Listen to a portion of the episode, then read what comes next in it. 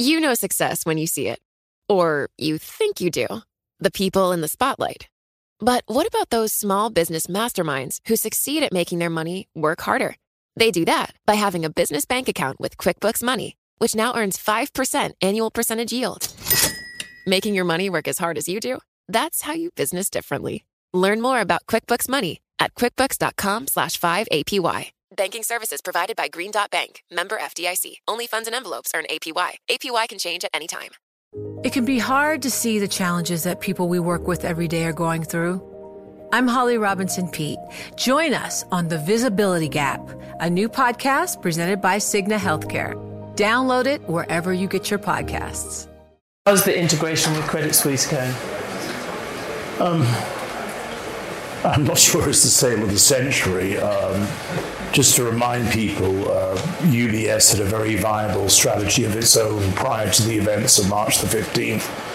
Um, and in the end, we were faced with a position where we felt the right thing to do for the system and also for our stakeholders was to step in and effectively rescue Credit Suisse. Um, and we all benefited from that because the consequences of resolution, which could have happened uh, unequivocally, and the FSB has said that too, would have meant significant contagion in the system. So uh, the result then, since the deal's now going quite well, everybody's saying it was the sale of the century, but at the time it was actually a very high risk um, uh, problem to deal with. The integration is going very well. I was very lucky, uh, we as a board and the shareholders were very lucky to get Sergio Ermotti back, um, who knew the um, bank inside out, had already downsized in the relevant areas. And we, this is a massive integration.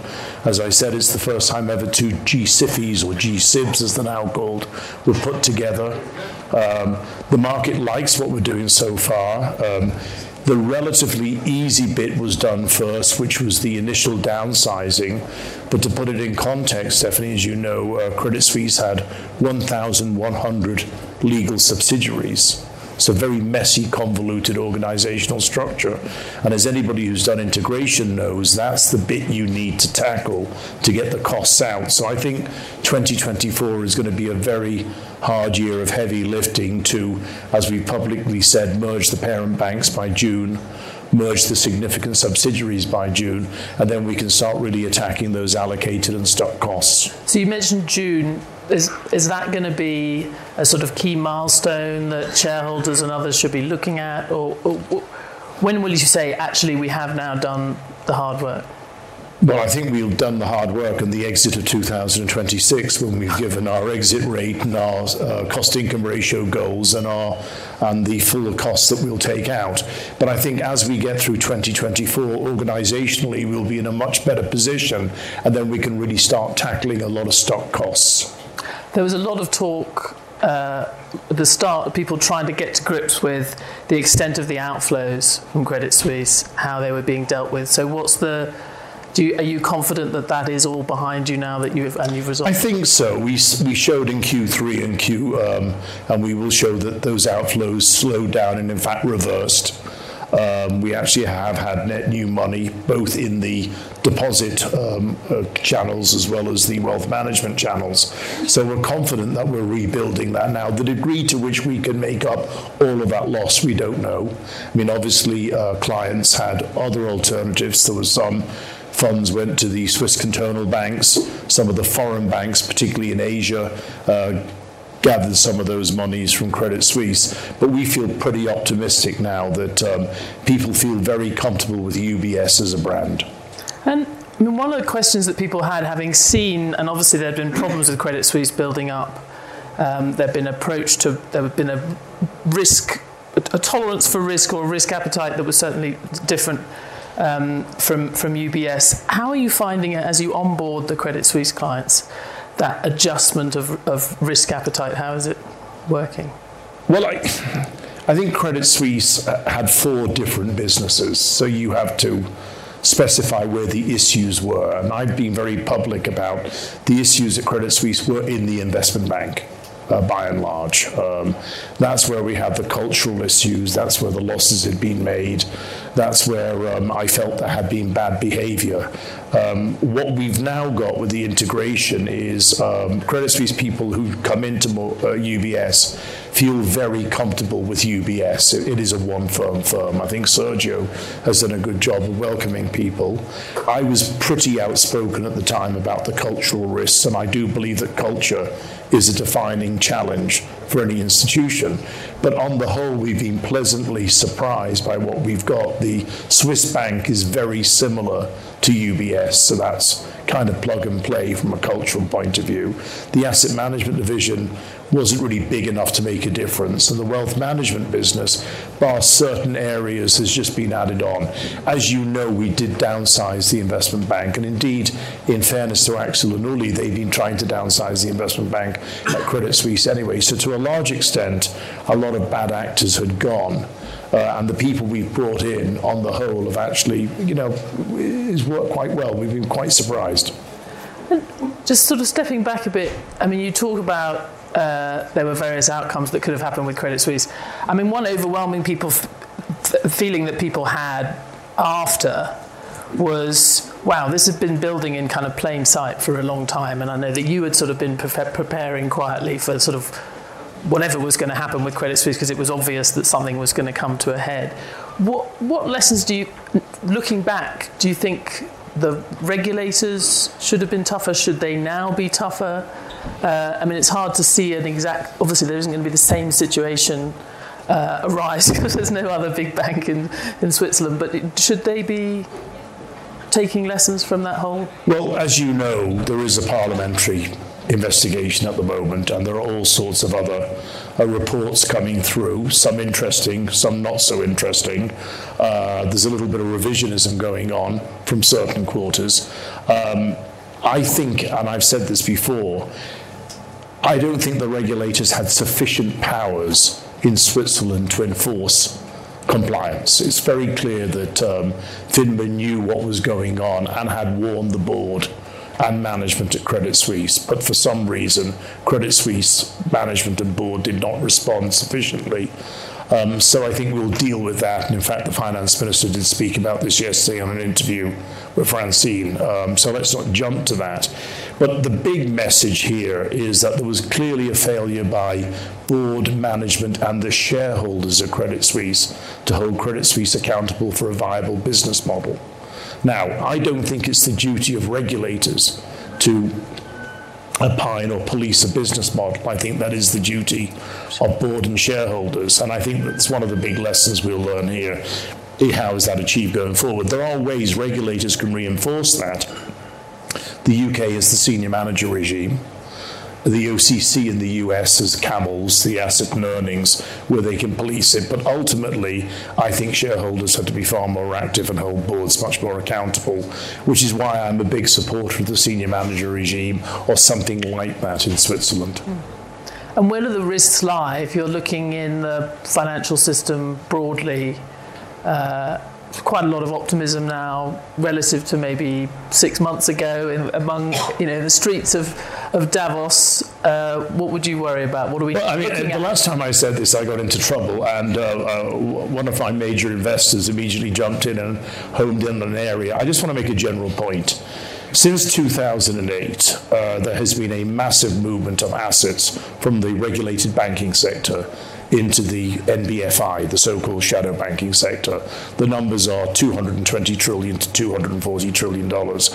All I'm saying is that since that sector is not sufficiently regulated, by definition, that is where you will probably see crises coming out. I'm not sure those crises will be systemic. I think they'll be more of a fiduciary nature. Um, but they can have a waterfall effect. So I do think, and we know that the FSB is now looking at shadow banking and seeing if they can get more visibility into it.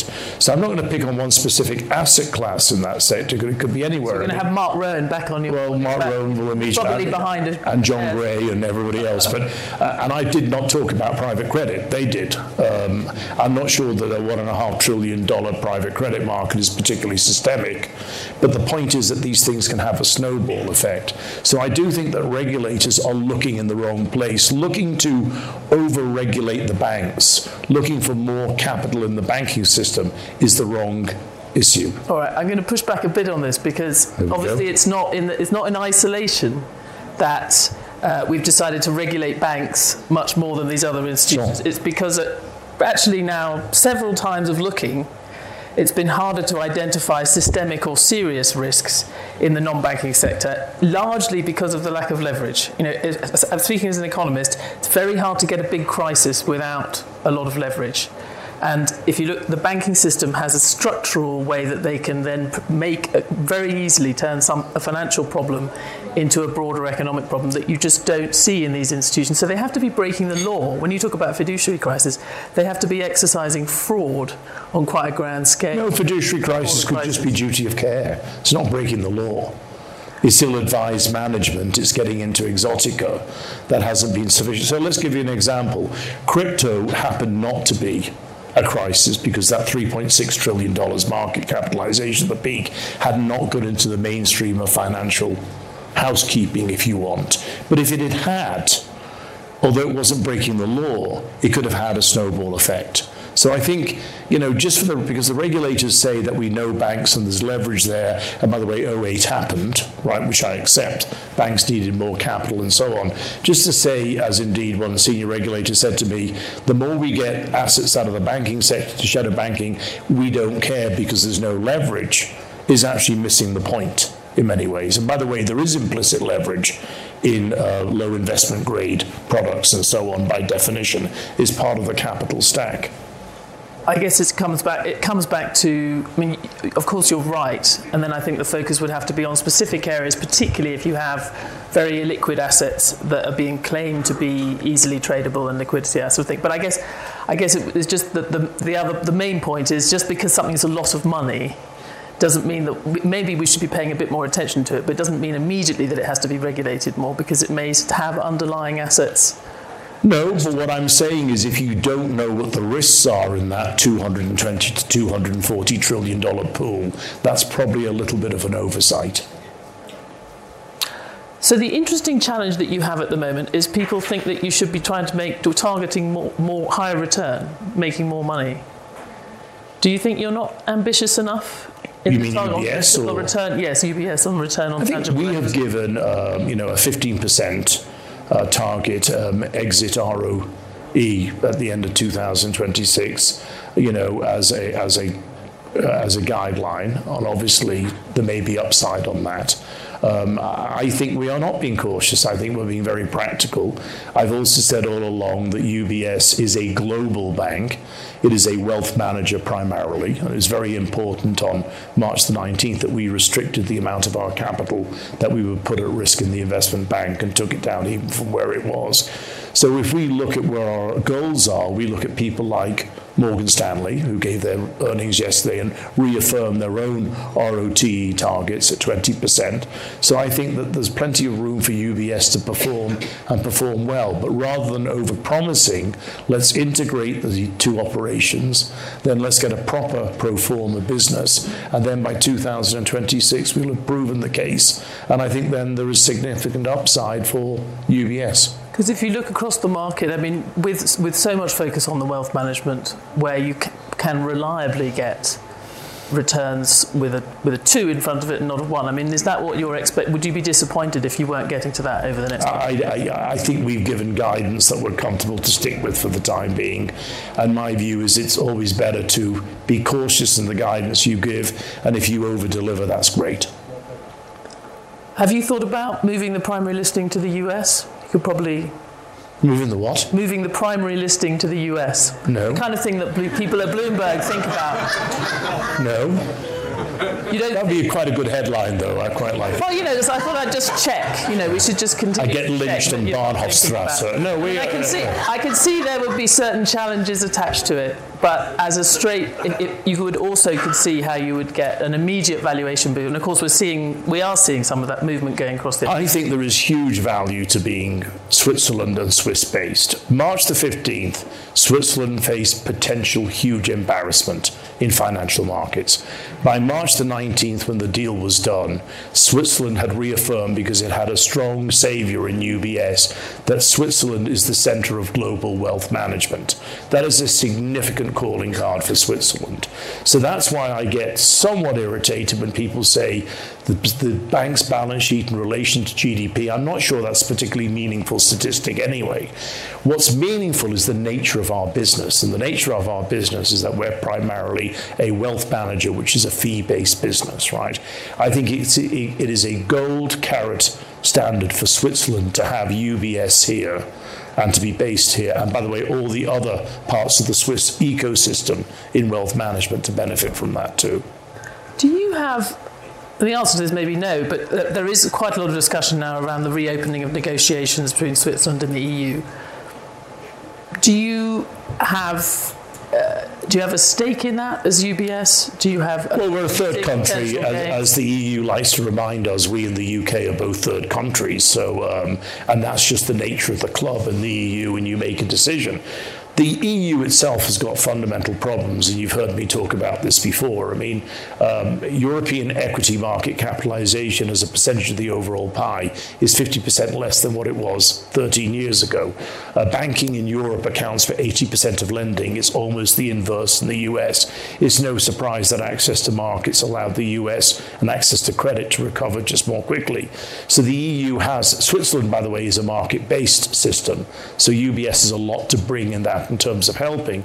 But the EU has got to understand, and indeed China understands this uh, potentially, that they need to redevelop their banking union, capital markets union, and so on. There's absolutely no sign of that, though. No, there is a sign of that. There's been a. I know it's a pity you didn't, um, uh, Francine didn't ask Christine, because uh, recently the president of the Eurogroup, Paschal O'Donoghue, they've done work in Europe that realise that Europe is actually positively not benefiting from having vibrant capital markets to the tune that significant pools of money are moving into the US, which is the only viable market. So I do think that it's going to take a long time. Things in Europe always take a long time. But I think Europe realizes that they need strategically access to better markets and somehow to work out the banking union despite the European vested interests. But yes, but similar reports have been done for at least 20 years, and we could probably go back and find 50 year old ones. But I, I, I, there's been an understanding of those benefits, but there's not been the political will. And I don't think. Do you see political will? Well, I mean, one of the tragedies of the EU is that Britain left right? And Britain was a leader in market proficiency and skill and expertise, and Europe itself is essentially a closed market. So I think Europe is now having to find its way without Britain, and I think that has been the difference. Mm. I spoke to one CEO uh, just in advance of coming here and asked him about why he was coming, what he expected to gain from Davos. And he said, There's lots of things people talk about at Davos I don't care about. What I do care about is finding out from my peers how they're solving for the possibility that we might be back in the 1930s and heading for some kind of global conflict, looking at the geopolitical risks around. How do you solve for that? Does it, how does geopolitical risks that we see affect the way you think about UBS business? Well, you have to think geopolitically, and it's a, it's, it's a minefield. We have the big question in the room, which is US China relations. China's 20% of global GDP, 65% of marginal growth over the last decade. Um, you know, obviously, it doesn't suit anybody to have the US and China at war, and us being neutral, essentially, uh, a European institution in the middle of that. You know, we saw what happened with the Ukraine conflict when sanctions were imposed, and for the first time ever, a number of countries joined sanctions. This is not good, right? So clearly, we take these into account. Um, but you just have to have a judgment on these. My personal view is that you know, the US does almost $700 billion of trade with China. I think both sides of the House and the US, particularly going into election year, are anti China because that is useful rhetoric. But I think the Americans are very practical people. So I suspect the hotspots will be focused on technology and defense, and the rest of the stuff carries on. And certainly, I think President Xi's meeting at the end of last year with President Biden was a big breakthrough. So, yes, we see the Taiwan risk, we see this, but we think we can navigate those. So, um, geopolitics is just a fact of life. But being a truly global wealth management firm, how has it affected the way you think about diversification, China itself? Well, are you reviewing that all the time? UBS's growth primarily will come from two sources. It will come from China, Asia, Greater Asia, and it will come from the United States, where we have a significant subsidiary which we will continue to grow. And that is our strategy. So if China suddenly freezes, we have a problem, right? Um, I do not believe that that is a central case. I think that is a tail risk, and we will react accordingly, as indeed we did react when Russia and the Ukraine started and the sanctions came in, which were not popular. Uh, clearly, sanctions in any wealth management complex are not popular, but we will act in accordance with the law and in accordance with the business ethos. I should ask you the same question that that uh, Francine asked Christine Lagarde. How are you thinking about the U.S. election? Uh, you know, I, am just a humble banker. I mean, what do I know about? You know, right, yeah, yeah.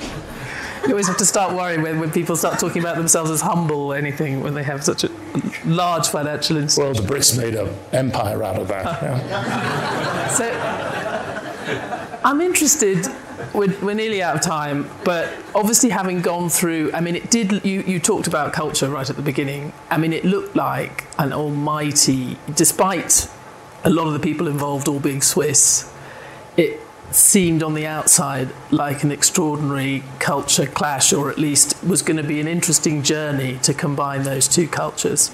And culture, I mean, I worked at JP Morgan. It, it's so important at a bank. And somewhere like JP Morgan, they've done such a sort of extraordinary job of combining customer appeal with a very, very strong internal culture. How have you changed the way you think about institutional culture a result of the last? No, I, I, agree with you. I've always been a believer in culture. It's no accident that the survivors in 2008 were the firms that had Everybody messed up, I get that. But the firms that had the strong cultures were the ones who were able to repair themselves and atone and move forward.